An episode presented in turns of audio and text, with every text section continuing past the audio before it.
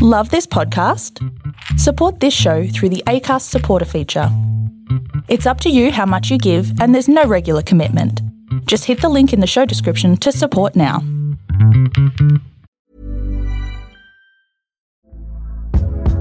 Hey there, it's Michele Norris. I'm host of a podcast called Your Mama's Kitchen. When I travel, I'm usually looking for a way to find a taste of home when I'm not at home. And one of the things I love to do when I am at home is entertain. And Airbnb allows me to do that. When I was in California recently, I rented a house that had a great kitchen. And when we were sitting around the table, we're all thinking, we're in someone else's house. Someone could be in all of our homes as well. If you have a home, but you're not always at home, you have an Airbnb. Your home might be worth more than you think. Find out how much at airbnb.com/slash host. The Big Sister Hotline is recorded on the stolen lands of the Wurundjeri people of the Kulin Nation.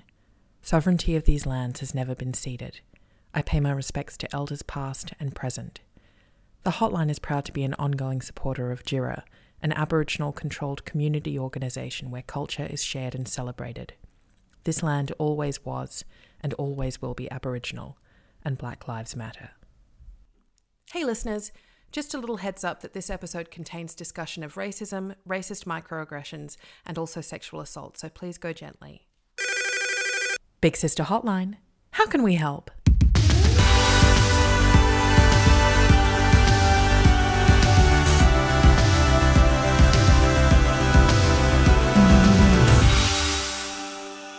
Hello, dear listeners, guys, gals, and non binary pals. You're listening to the Big Sister Hotline, a weekly podcast offering frank, funny, and feminist advice on life, love, and whether or not you should break up with that no good Nick boyfriend. Spoiler, we know the answer is always yes.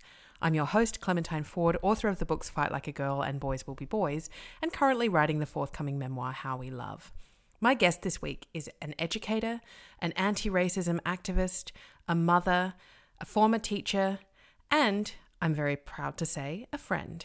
She is Kirsty Rutherford. Welcome to the hotline. It is so very nice to have you here. Hi, Clementine. Thank you for having me.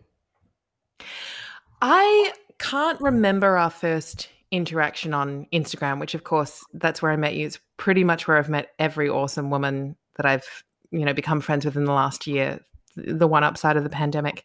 Um, but I, I can't remember the original interaction, but I would say that you and I probably exchange hundreds of messages a week. I think. I think we have. Would you uh, agree? Yes, yes, yeah. We definitely, we definitely do, and definitely have for the best part of the last year. I'd say, yeah. One of the things that I am so endlessly inspired by in your account is that you have. I mean, obviously, you you come to the you come to a political position from you know your own lived experience. As a black yeah. woman who was born and raised in england now you live in australia. Um, but your commitment to education and to relentless activism is i know that we sort of throw around the words like inspiring and they kind of end up being pretty meaningless but i really feel like it's very inspiring seeing how just tireless you seem to be Thank you. Um, I think when events happened last year that kind of triggered me going into this anti racism activism, it really hit such a deep place. Um, I guess in every black person to some extent, you know, um, watching what we all did on on the screens of our TV was completely inescapable, and it was so confronting. And it took me a good couple of weeks to process everything that was happening, sit with that. And then when I did, the anger, the anger inside me was just indescribable, really. And I had to do something with it. And I remember sitting down one day thinking to myself, this is completely fucked, basically. No one's going to take charge and fix this. And, you know, we've been asking nicely, literally for hundreds of years. And if I do not do something about this, it's not going to stop.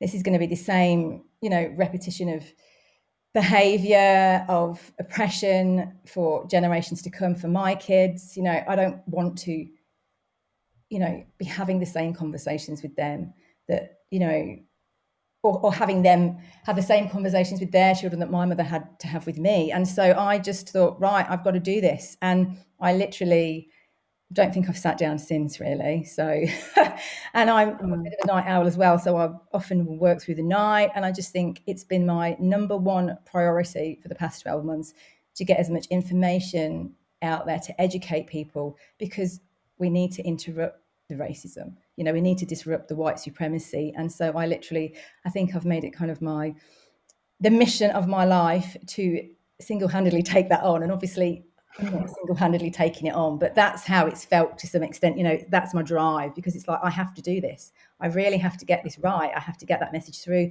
to as many people as I can, as often as I can, because, you know, unless everyone is engaging with it and forced to face these things all of the time, it's not going to fix itself, you know. Mm. So.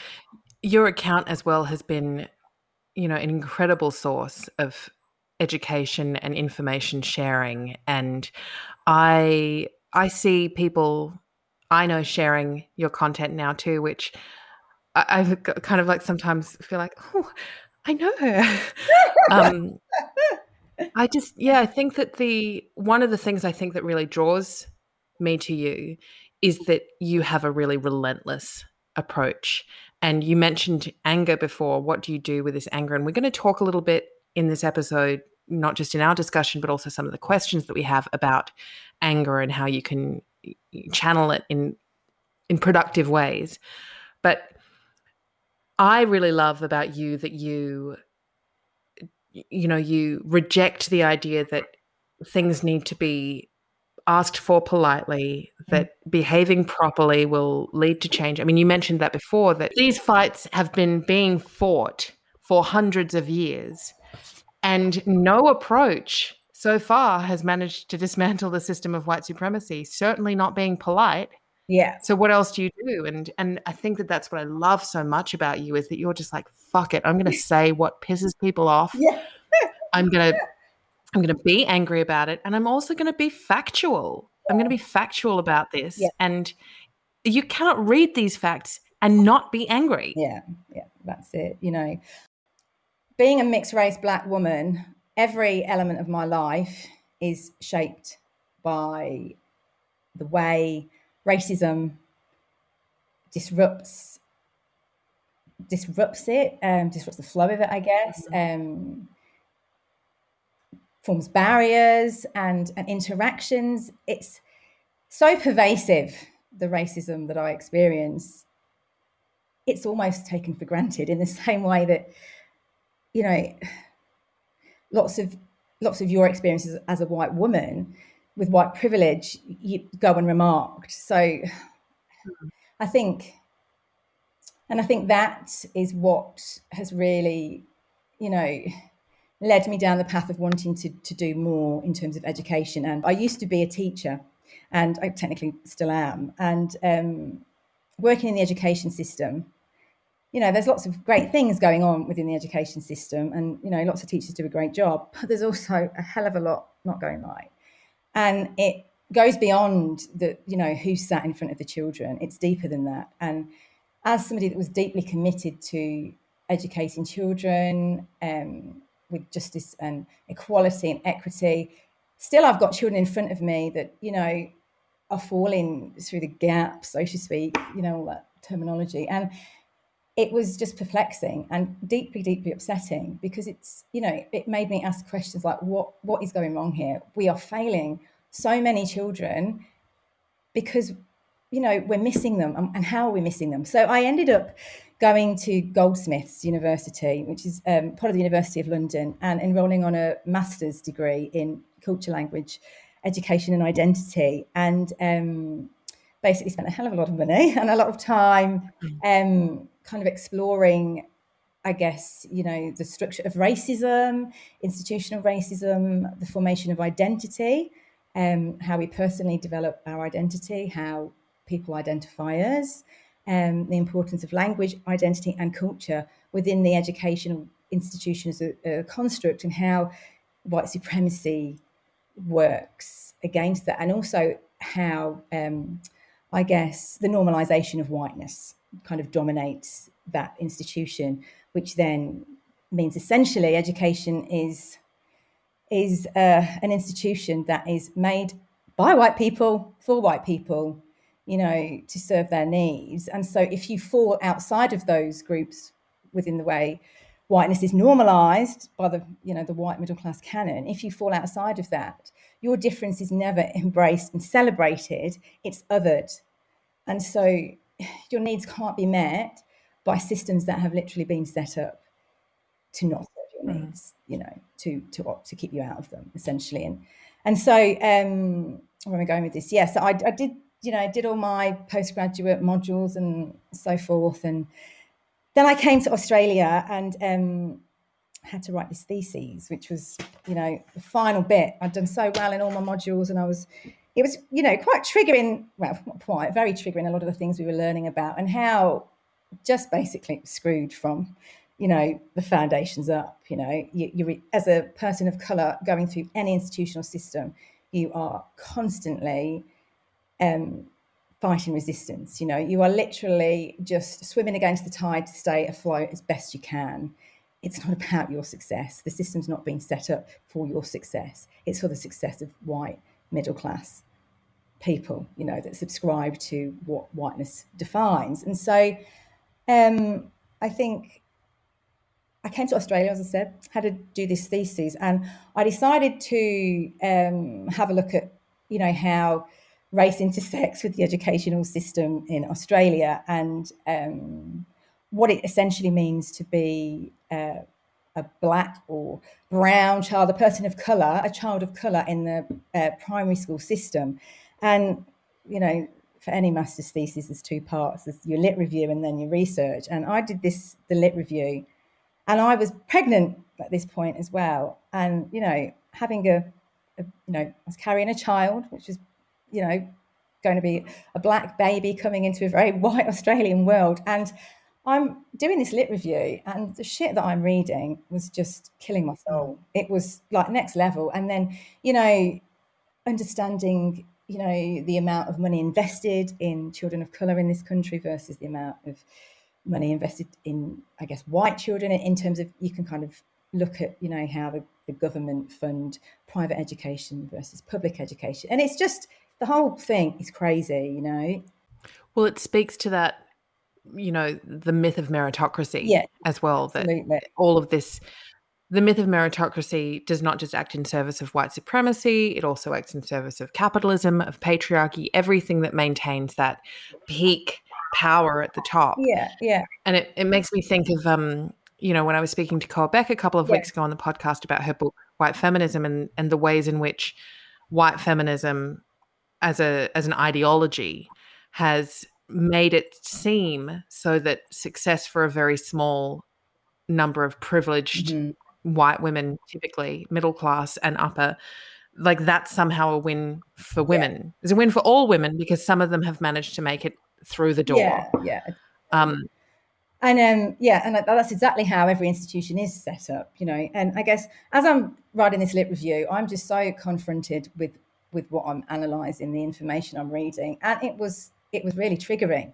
And I don't think I had anticipated how triggering it was going to be, and it was actually debilitating. And I couldn't write. And I'm a person that can, you know, I've, I'm quite nuanced in how I will, you know, smash out an academic essay. I don't drag it out over weeks. I'm a, you know, do it at midnight, hand it in at 6 a.m., but it gets me an A. You know, that's the way I work. And I just couldn't, I couldn't work. I couldn't get my head around it. I couldn't type and it was I don't think I realized at the time, but it was it was traumatic because it was um, triggering things I guess had happened to me, and also just this reality, this reality that I was faced with that I'm about to have this baby in a system that is so oppositional to its existence, you know, and and what was I going to do about it, you know? And then I had to do um, my uh, qualitative research, which was interviews with with children in the school I was working at, and it just was so hard.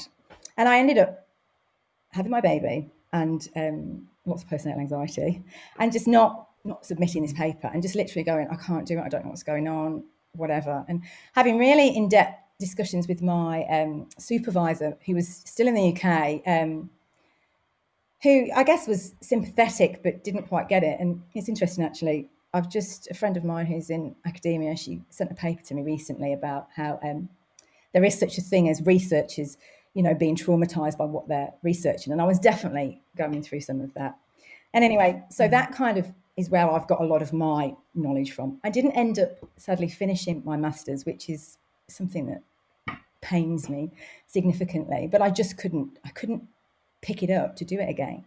And I'd type and, I, and then I'd put the words there and I just couldn't bring it together because it was so so centered in in this trauma for me and it was it was just triggering and so I had to move away from it. And so I had my girls, and to some extent, I've got three three daughters. Um, to some extent, I did thank you did what I always have done before that because I'd kind of I was having my children, so I was having time off to have the girls, and I wasn't back in the education system. So I just did what I needed to do to survive. And at that point, navigating all of that postnatal anxiety, surviving was not immersing myself in a lit review or anything to do with institutional racism because it was heartbreaking and that's just beyond, you know. It also speaks to exactly what you're saying about institutional racism and institutional bias that there was no system in place to recognize that you would be experiencing this trauma that this that this kind of research would likely be traumatic for you yeah. and that there should be an adequate and appropriate academic response to that not just for you as an individual but set up to precisely handle that kind of issue. And the fact that that doesn't exist, I mean, I'm I'm not shocked at all. Mm-hmm. I'm not surprised. The fact that that doesn't exist shows just how difficult it is to challenge those systems because the systems themselves don't want yeah. to be challenged, no. do they?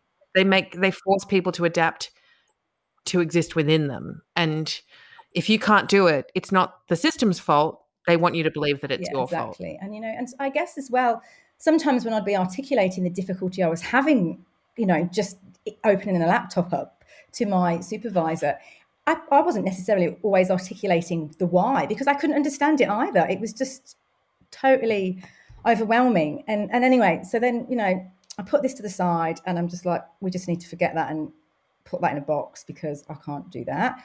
I've got a lot, you know, I've got what I needed out of it essentially, which was the knowledge. And I've got a post grad something or other. It wasn't my master's, but it was something. And, you know, that'll be that. So then I've got the girls trying to get on with, with my lived experience, you know, as being a mum, trying to separate. But of course, I cannot separate myself from racism. That is not a privilege I have in my life. And navigating being a first time mum as a mixed race black woman in Australia was pretty tough.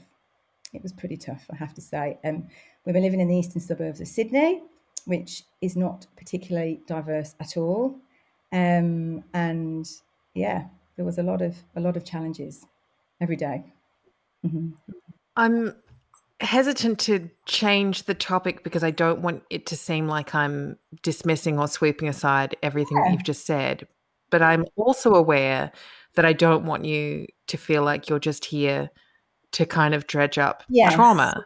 So I'm curious I'm curious to know as the flip side of yeah. that what what have you been able to if at all I mean navigating that system without any kind of institutional support you have to figure out ways to survive it yourself yeah. and some of that survival needs to come from self-care yes and self care as a political yes. act. So, what kinds of things, because I know that lots of people listening to this would benefit from hearing that, what do you do to? There's no way that you can lessen the impact of it, but how do you protect yourself daily? Oh, wow. This is something I'm still learning to do. It's a work in progress, I think, with this one, because um, I think in the aftermath last year of George Floyd being murdered, um, I initially it was like a big emotional collapse. That's the only way I can describe what happened, and um, I was so completely overwhelmed. It was like because you couldn't escape what had happened because it was literally everywhere. It was blown up over screens everywhere, and it was in the you know it was being discussed as it quite rightly should. What it essentially had done was kind of you know like a wound. It kind of knocked the scab off, and so as that hmm. surface scab had come off, it was literally like all of that trauma that I'd experienced in my entire life just came flying out. You know, just at just beyond, and I couldn't escape it and I remember literally for a whole, probably like a two or three week period, just not really being able to function because I was constantly processing all of these experience, experiences that I had lived. And um, part of the process of navigating racism, I think any person of colour will tell you, is that one of the coping strategies or mechanisms that you kind of deploy to, to get through life is that you kind of self gaslight a bit, you know. Um, you gaslit by everyone around you in society, but you also kind of tell yourself a lot of the time a lot of things aren't happening or um, you know yeah you reduce them. You you you know did that happen? Did that happen? And you constantly second guessing yourself. Or, or you say did that did that even happen?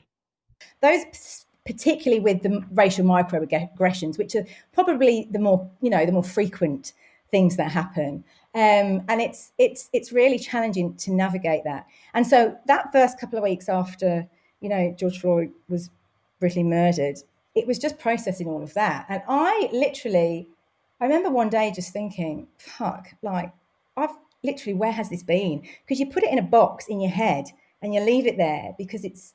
I mean, if you don't, what do you do with it? How do you how do you live?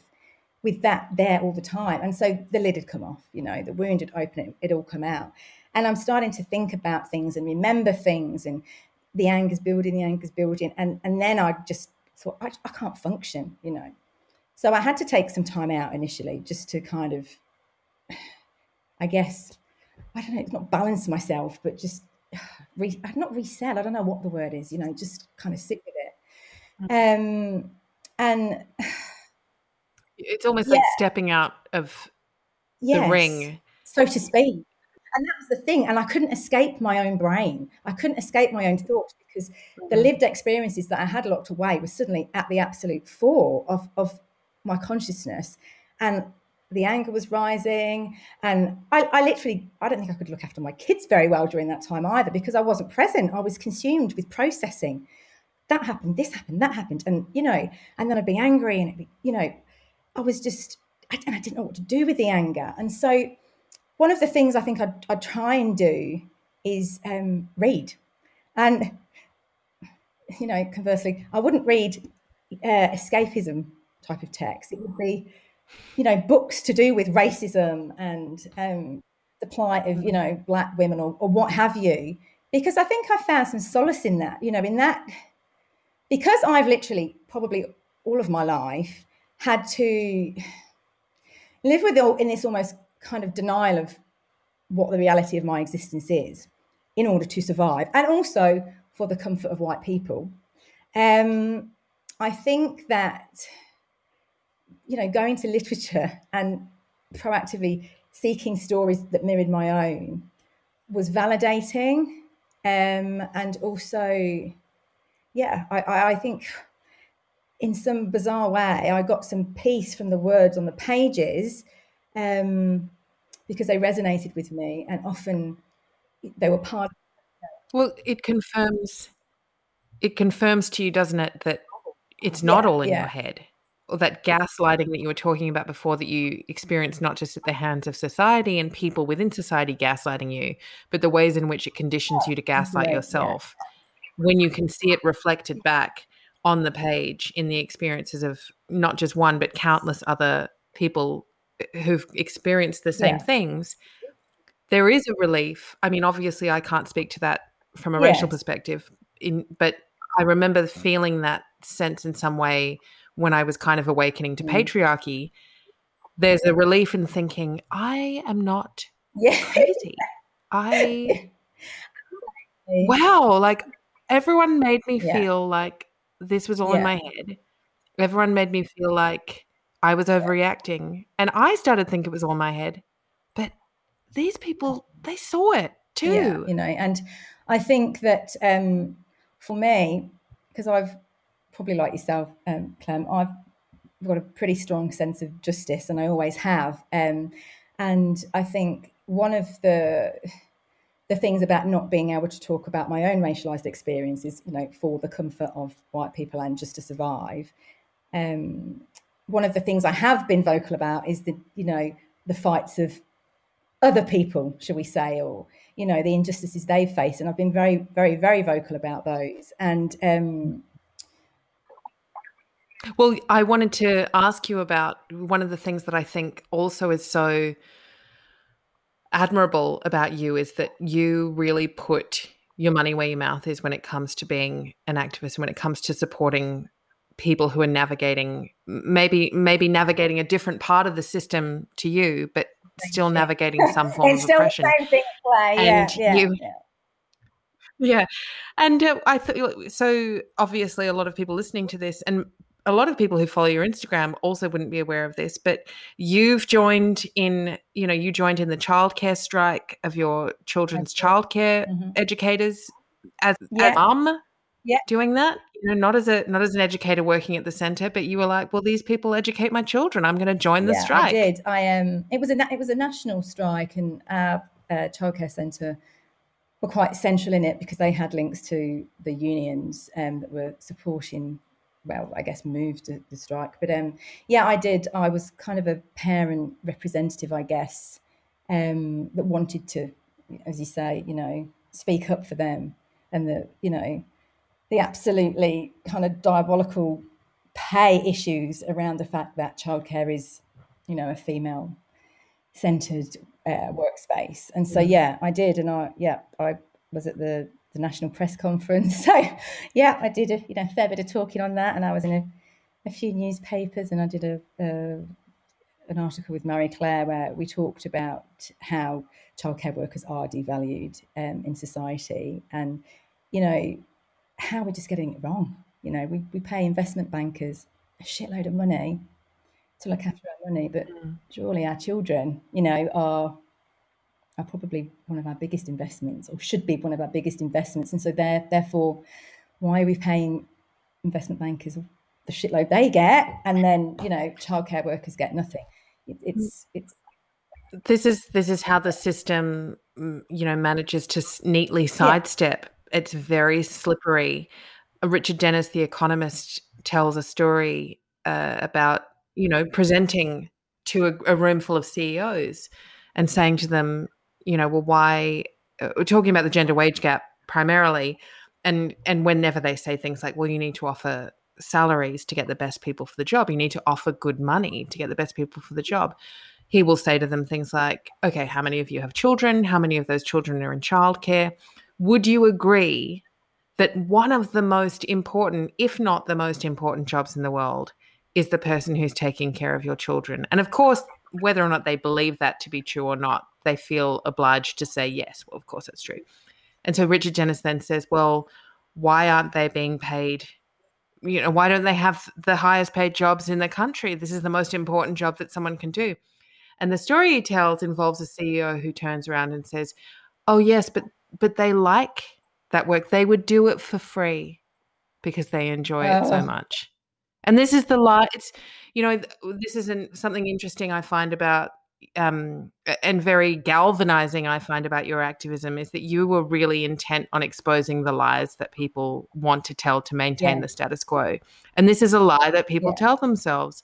Well, they would do it. They they enjoy it. They yeah, like it. And it's it's the same in um, lots of sectors which are female, you know, dominated. You know, workplaces. No, know, education's no different.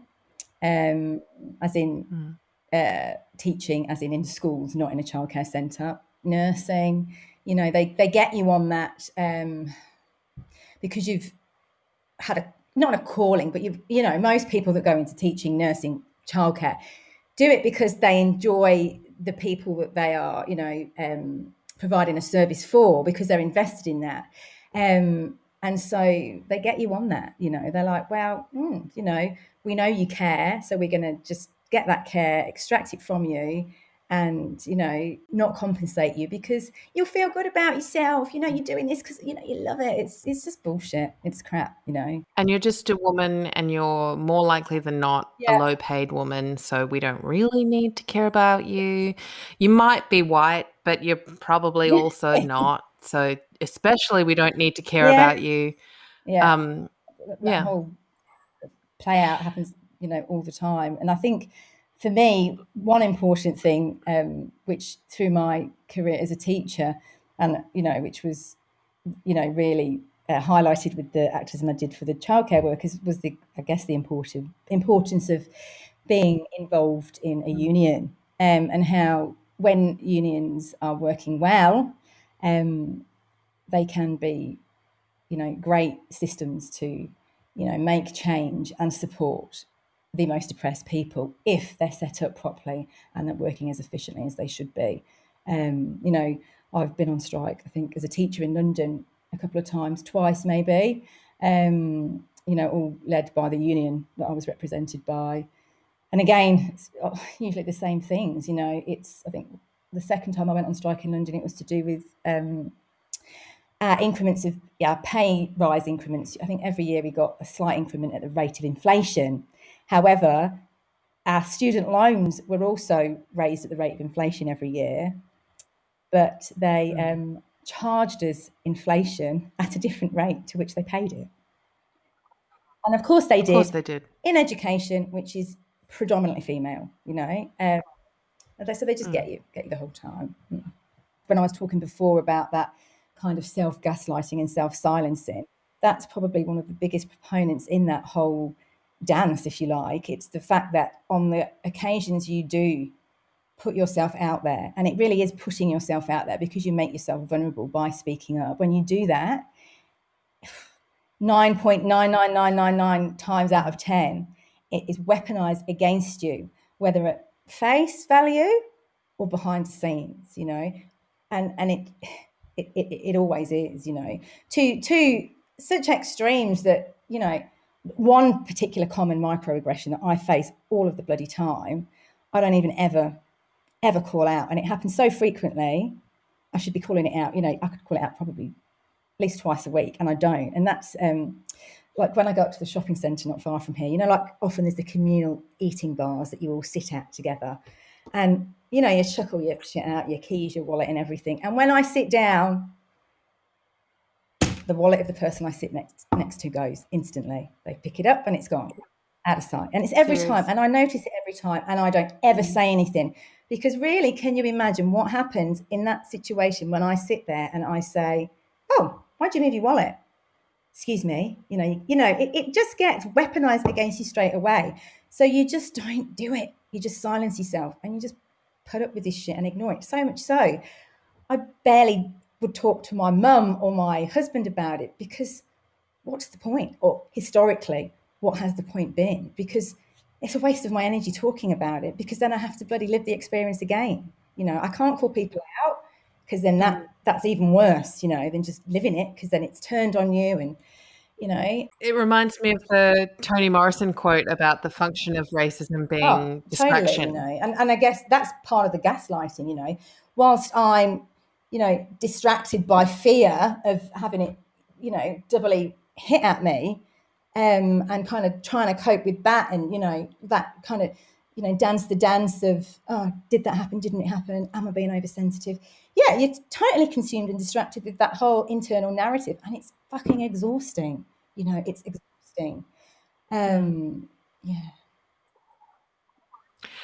I would love to have you come back to the podcast again to do part two of this conversation and then more and more parts. Yes, but shall we get to yes, the questions yes, for now? Let's do that. Please note my disclaimer in very big flashing lights that neither I nor Kirsty are doctors, counsellors, or professionally trained sex therapists. We're just two humans who've got a little thing called life experience and who are both learning how to harness their anger.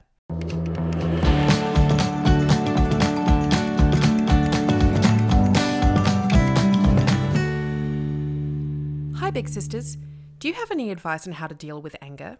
Over the past two weeks, I've been really struggling with this emotion, a tidal wave that seems to be coming up again and again after being assaulted in my first year of university. While I feel that I've been able to come to terms with what happened, I still have a huge amount of anger towards the university, men in general, and the institutions that continue to do nothing about rape culture. The anger is very visceral, and I feel it intensely in my upper stomach nausea and a lack of appetite. It's very challenging. Any advice would be appreciated. First of all, I would like to say I'm deeply sorry to the person that has written into you to share that experience. It's horrific, and um, they shouldn't have to go through that.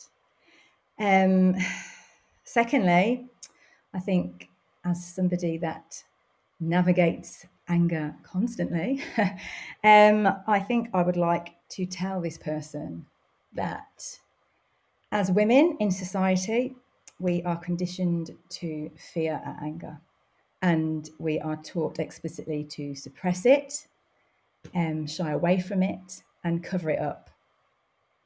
And for me, anger's kind of my secret weapon. Anger obviously is the you know the surface manifestation to other shit going down deeper inside. So, you know, the anger for this person is obviously a direct result of the trauma that she's experienced. Um, and for me, I would, you know, I spent a lot of my life suppressing the anger that I felt about my lived experience, as this person is obviously describing here. Um, but what I've kind of come to reckon with is when I've sat with the anger in a very different way, I've not, you know, I've not hidden it because I couldn't because it was so completely overwhelming, as this person's anger will be because of the, you know, the depth mm. of her trauma. It actually has a purpose, in my view. Anger's anger's a manifestation which has a, a, a purpose for us. You know, it drives us forward uh, in, in, to protect ourselves to a certain extent. Not that you can protect yourself from being raped, but you know, it, it anger, I guess, uh, provide a protective barrier around us to some extent in, in terms of its noise, you know. Uh, mm. Also, you know, for me, it's been a huge driver for my activism. And I'm not, you know, proposing this person becomes an activist. It's that's not, you know, the direct use for her anger. But what it can do is I don't know, it can it can push you. Um, it can push you through some of that pain. I feel like I also want to echo exactly what you've said, Kirsty. That firstly, I'm so, so sorry to this person that they have experienced this, but also one of the qualifiers that I often try and put in is that I'm so sorry someone did this to you and that you weren't supported by the institutions around you you you weren't supported to be able to get some kind of justice whether or not that was restorative justice or a different kind of justice that you feel trapped in some way in that moment and trapped in the frustration and the lack of support i think that that is incredibly hard and the fact that you are functioning and thriving and surviving is more than commendable. I think that you should be applauded for that, you and everyone else who is experiencing that same thing. The second thing that I'll say is that I completely echo what you're saying, Kirsty, about being able to harness anger as a as a tool. I mean, the thing is that as with so many of the questions that are submitted to this show, uh, there's not really an easy answer. I would love to sit here and say that the best thing for you to do in order to uh, uh, dissipate this rage inside is this, this, and this. That this will heal you, that doing this will make everything better. But unfortunately, we know that that's not the world that we live in. And there are millions, if not billions, of people walking around every day having this same internal wrestle. How do they how do they move through it? I've been listening to this really amazing podcast lately called Finding Fred, and it's about Fred Rogers, you know, Mr. Rogers' neighborhood. And the presenter of it actually is an African American man. So he's looking at it through the the lens of not just how important Mr. Rogers was to educating people about empathy, but how important it was to a lot of black kids growing up in the 60s and the 70s in particular who felt seen by this person on television in a way that the society and the structures that they were living in really did not see them and did not value them and did not say to them what Mr. Rogers was saying every day or every week, which was, I love you just the way you are. You are perfect just the way you are.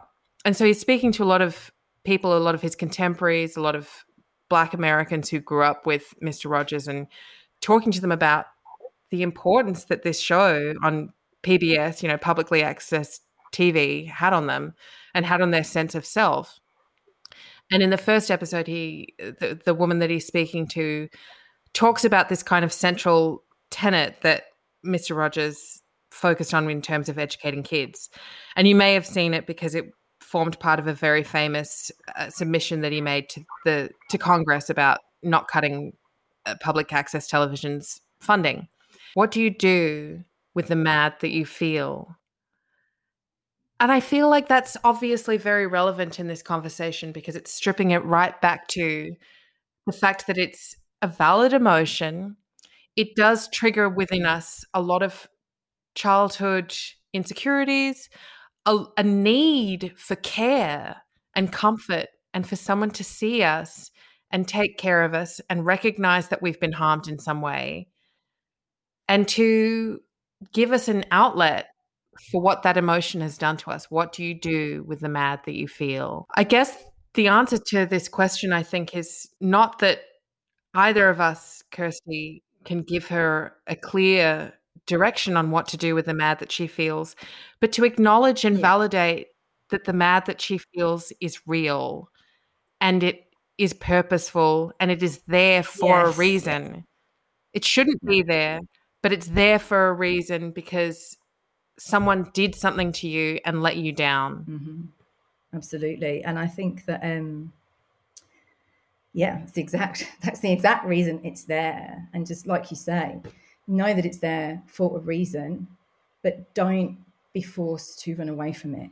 You know, because that's what is dictated mm. to us to do. You know, don't be angry. You know, uh, go go with it to a certain extent. You know, you know, um, yeah.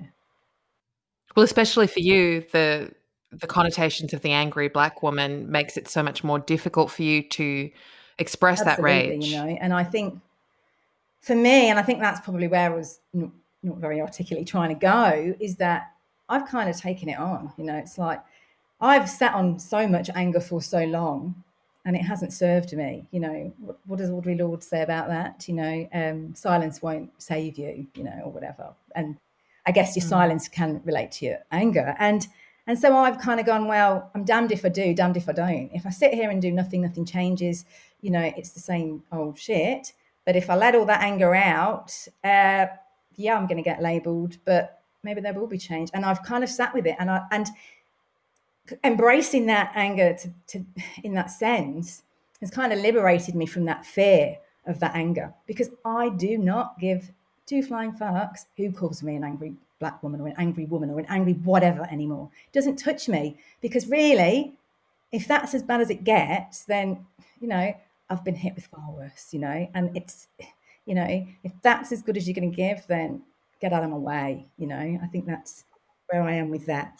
I think if you can find a way to make the anger yeah. work for yeah. you, if you can channel it into something yes. productive, uh, which is not to say that your anger is only useful if you make it productive, but just for your yeah. own healing, Help. to acknowledge yeah, its existence, yeah. to acknowledge it. Yeah, and I, exactly. And I think that's where I was going with that. It's a driver. You know, for me, whilst I was trying to turn away from this anger the whole time, it would kind of sit bubbling below the surface and it would kind of pop out in different ways. And I wouldn't quite understand hmm, why did I react like that? You know, but then when I did just let it all fly out and sit with it and accept it and not run from it, it that was healing to some extent in itself. You know, I'm not healed, and I'm not suggesting this person is going to be healed by um, sitting with that anger, but it, the, the liberation you feel from allowing it to to flow out because it's it's a, mm. a human response. You know, it's it's one.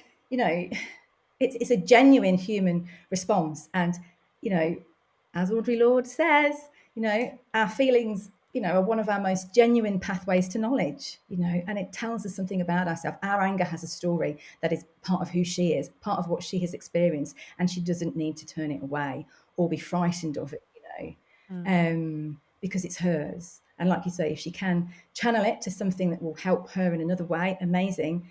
If not, I think sitting with it. And of course, you know, seeking out the help of a professionally trained counsellor. And on that, mm. I would like to say, um, obviously, across the years, I have had a lot of therapy. And um, my current therapist, who is amazing, um, a lot of her work has helped me because she has a feminist gaze on things. And so lots of the restorative work that she's done with me has literally just been, you know, lens changing. And I'm not suggesting that's going to help this person, but what I am suggesting is is that if they do go and seek a counsellor, they talk to them about you know what philosophies they extract from. And for me, having a woman that that kind of takes on feminism within her practice has been hugely impactful in my journey you know mm. so that's great advice and it's great advice to yes. end on as well that don't be afraid to question your therapist or your pot- your potential therapist about what their values are, about what their moral yeah, framework is. There's also a hell of a lot of gaslighting within the medical institution itself as well. And I mean, I could mm. write books on that. I'm sure of it. But I think having a woman in front of oh, you that believes you, doesn't question you, is so important in there. And not only that, that will say to you, your anger is valid, it is right, it's got a place. You do not need to be afraid of this anger, and will work with you with that anger. You know, I think, yeah, it's been important for me. I think having conversations with our emotions is a really mm-hmm. good practice. You know, acknowledging the anger isn't just about saying, I yes. know that it's there. Give it form, speak with it, listen to it, tell it how you feel.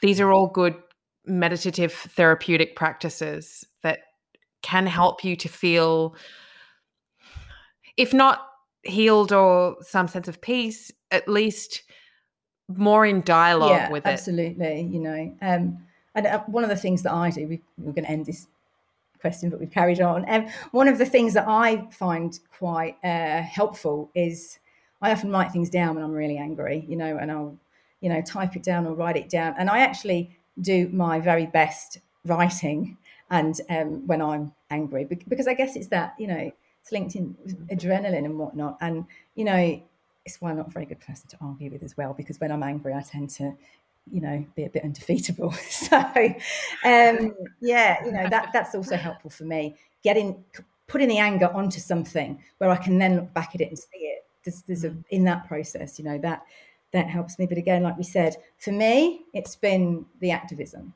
It's what's driven the activism. Without the anger, mm. there wouldn't be the activism, you know.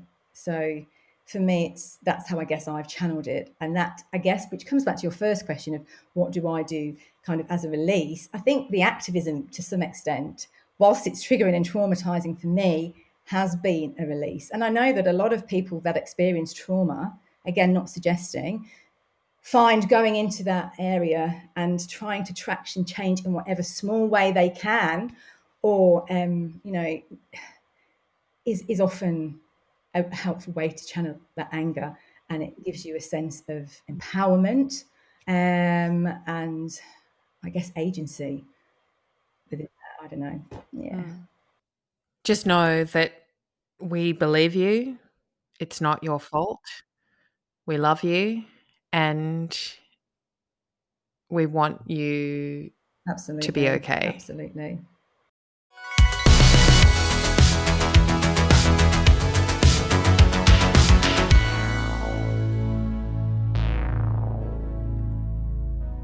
Hi there. I'm 21 years old, living on my own in Atlanta, Georgia. I've been in a relationship with my southern country heterosexual cisgender boyfriend for two years.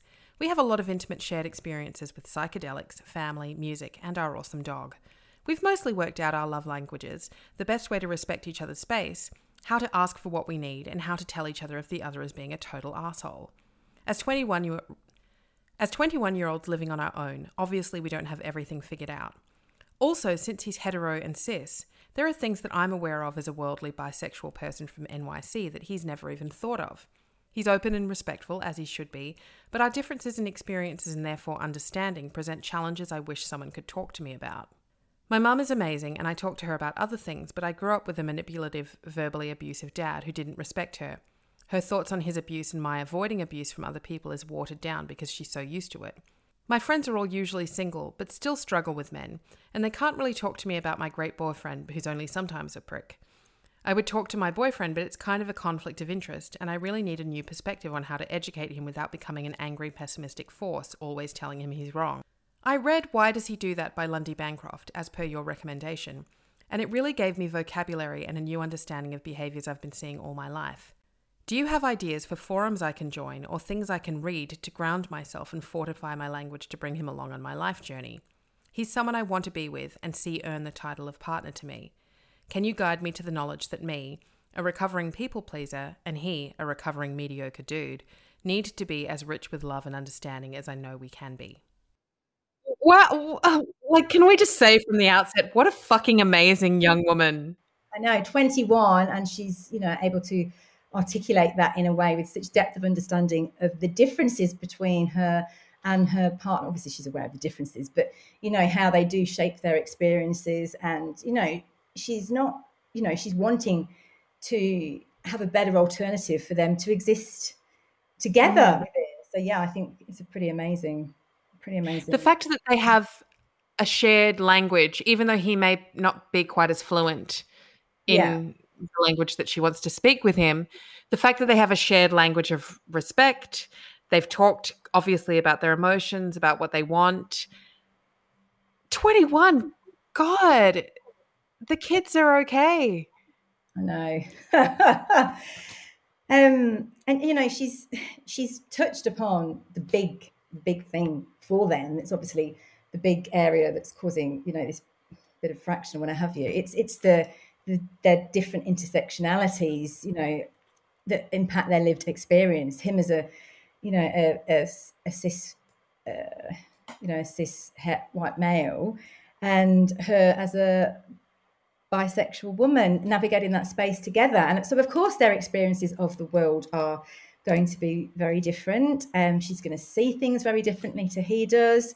Um, and as any, you know, as any cis het white male has to do, you know, he, he he's going to have to proactively do some learning, you know, because he's got, he's got a fair amount of reckoning to do, you know, with the world to see it from outside of the the perspective that he does, which is so easily facilitated and handed to him, you know. And so, mm-hmm.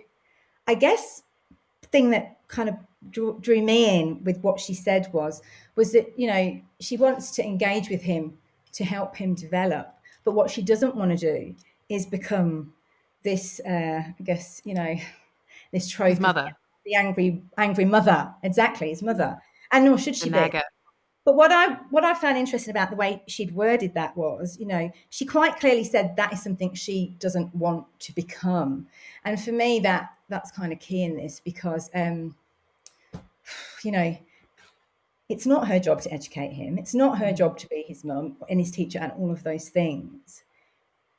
But, you know, if she wants to get to that space within that that she's aiming to, that may essentially shift her into that role. And and she's quite clearly said that is not something she wants. So mm.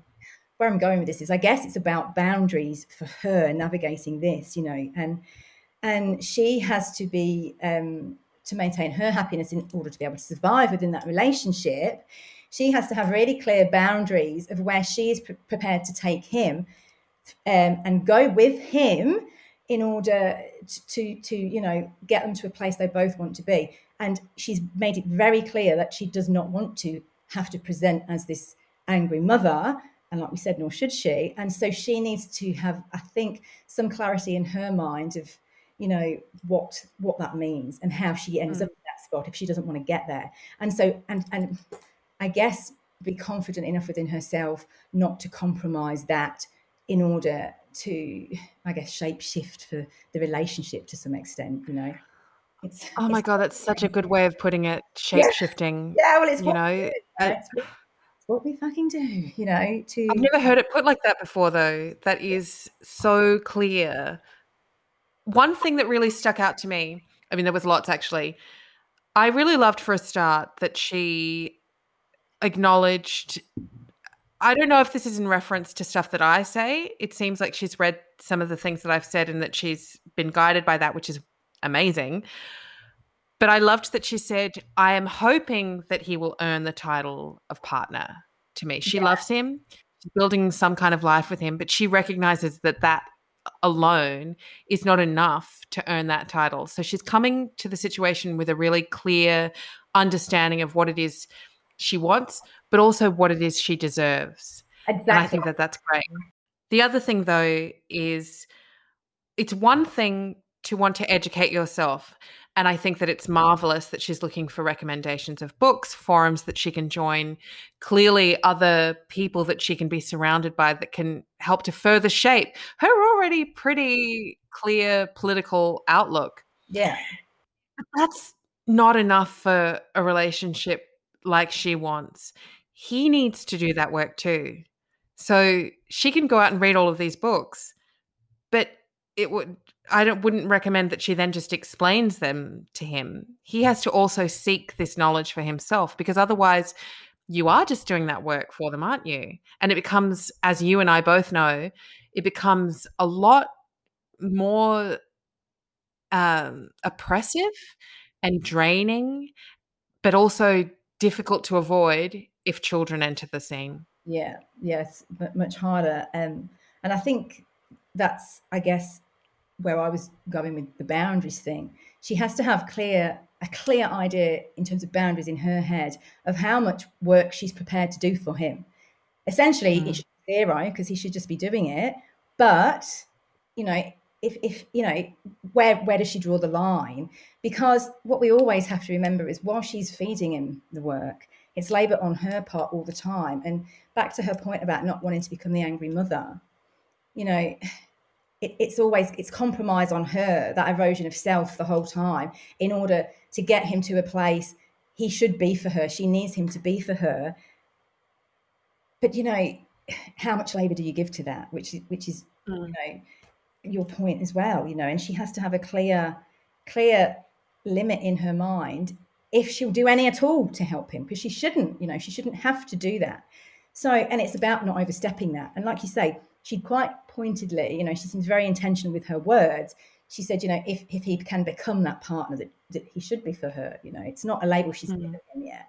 And, and, and in doing that, um, you know, for me, that acknowledges she she is aware of her agency within this in terms of kind of you know being able to enact, boundaries and, and, so forth and so that's for me what, what i think that is the biggest thing for her is to be very clear on how much she's willing to feed him how, how much she's not um, and if he doesn't do it himself at what point does then stop because it's compromising her because she feels that anger coming come in to, to her space which is something she's defined that she doesn't want to happen.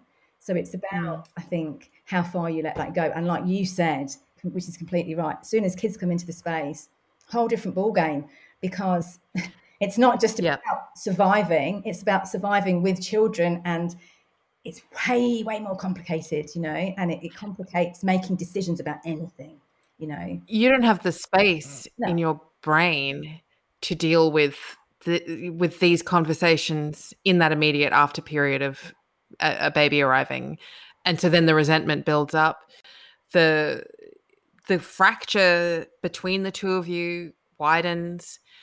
What I would say is that in terms of reading, you know, practical resources that we can recommend to her, obviously reading, you know, black thinkers like Bell Hooks, Audre Lorde, these will give her a really good basis in you know the the writing that they do particularly around radical self-love and radical self-care and boundaries mm-hmm.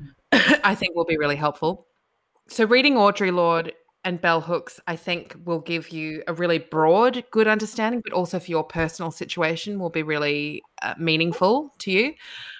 Also, in terms of just the domestic workload, Gemma Hartley's Fed Up is a really great exploration of what that, that dynamic yeah. is between yeah men and women in a relationship. So that's a good place to go to.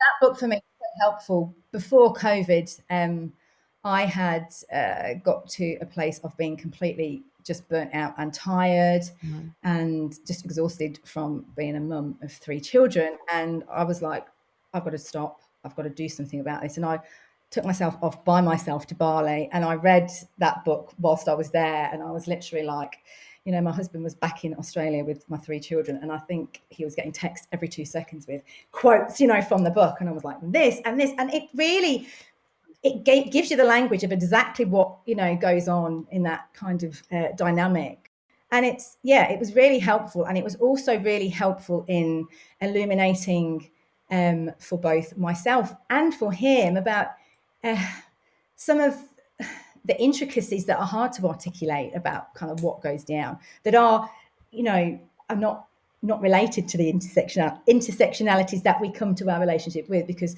you know for those that are listening my husband's white. And so for him on our relationship it's um, you know that is a big point of difference. I experience a lot of things which he will never know or understand because he's not lived them and nor does he likely even notice them not not through willful ignorance but because they just don't hit his radar because they don't have to you know mm. and it's it's complicated yeah so i feel like yeah you are in such a this this this person who submitted this question, you are in such an amazing position because of the work that you've done on yourself, the education that you have chosen for yourself.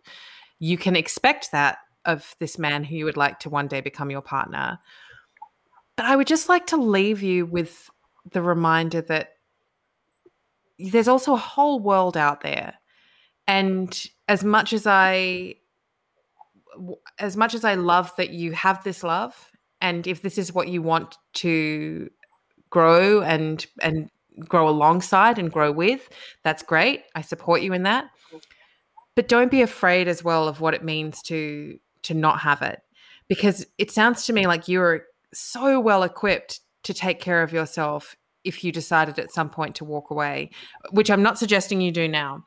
But just hold that in the back of your mind that that is always possible too. You might not want it, it might not be easy, but it's always possible. And you can look after yourself.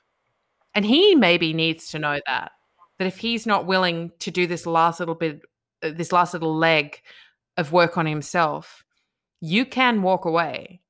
Absolutely. Absolutely. And back to that shape mm. shifting, you know, don't shape shift yourself so much that you either become what you've said yourself you don't want to become. There's nothing wrong with being angry, like as we've said, but you've said that's not what you want for you.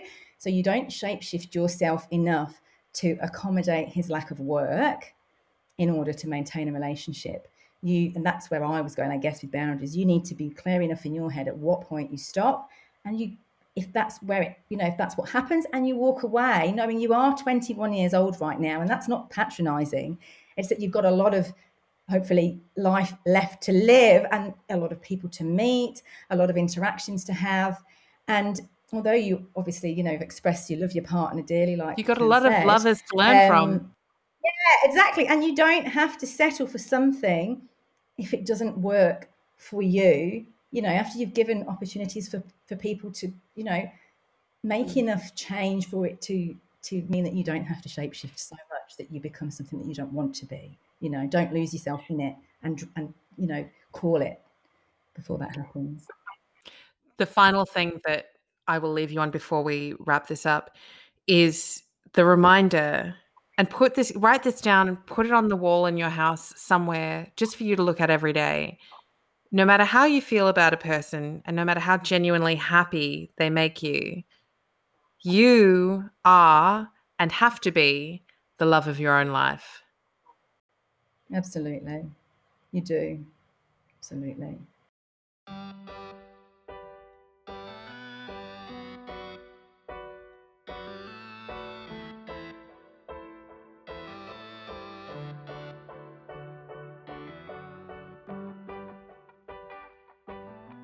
You've been listening to the Big Sister Hotline, a weekly advice podcast that delivers no nonsense words with love from the kind of people you know have your back, your big sisters. If you have a question, you can submit it to bigsisterhotline at gmail.com. And don't worry, all submissions are treated as totally anonymous. We're big sisters and we've got your back. If you'd like to support the ongoing making of this podcast, you can find me on Patreon under the username Clementine Ford. My guest this week has been Kirsty Rutherford, an anti racism educator who you can follow on Instagram on at quirky Kirky Ruthers. It has been absolutely thrilling, illuminating, a real privilege to have you on this episode with me. I'm so grateful that we met. I'm so grateful for your work. I learn from you every day. And I know that more and more people are learning from you too. Thank you so much for joining me. Thank you so much for having me, and thank you for all that you do as well. You know, you inspire us. You know, it's true. Seeing like you, and people like me speaking out about you know injustice, it's really important for others, and it pushes us through with that anger. people can follow you on Instagram on at quirky kirky ruthers. I will link that in the liner notes to the show. Kirsty, do you have any plans to write a book? Are you setting up a Patreon account? I think you really should. Well, I, I don't know. I've got a lot of content in my head. Maybe I should write a book, Clem. Maybe I should. But um, yeah, I don't know. We'll have to see. Watch this space, you know. As long as people are learning and, you know, taking action with that learning, that's enough for now. But maybe there, maybe I've got a book in me. Who knows? you definitely do. I can't wait to read it. And I am so very glad that you're in the world. Oh, thank, thank you. you. That's lovely. Thank you, Claire. Thanks for having me. Mm-hmm. Remember, there's no topic too thorny and no question too weird for the Big Sister Hotline. We're here for all the questions you don't want to ask your therapist, especially now that it has to be over Zoom. So contact us instead, the Big Sister Hotline. The phone lines are open.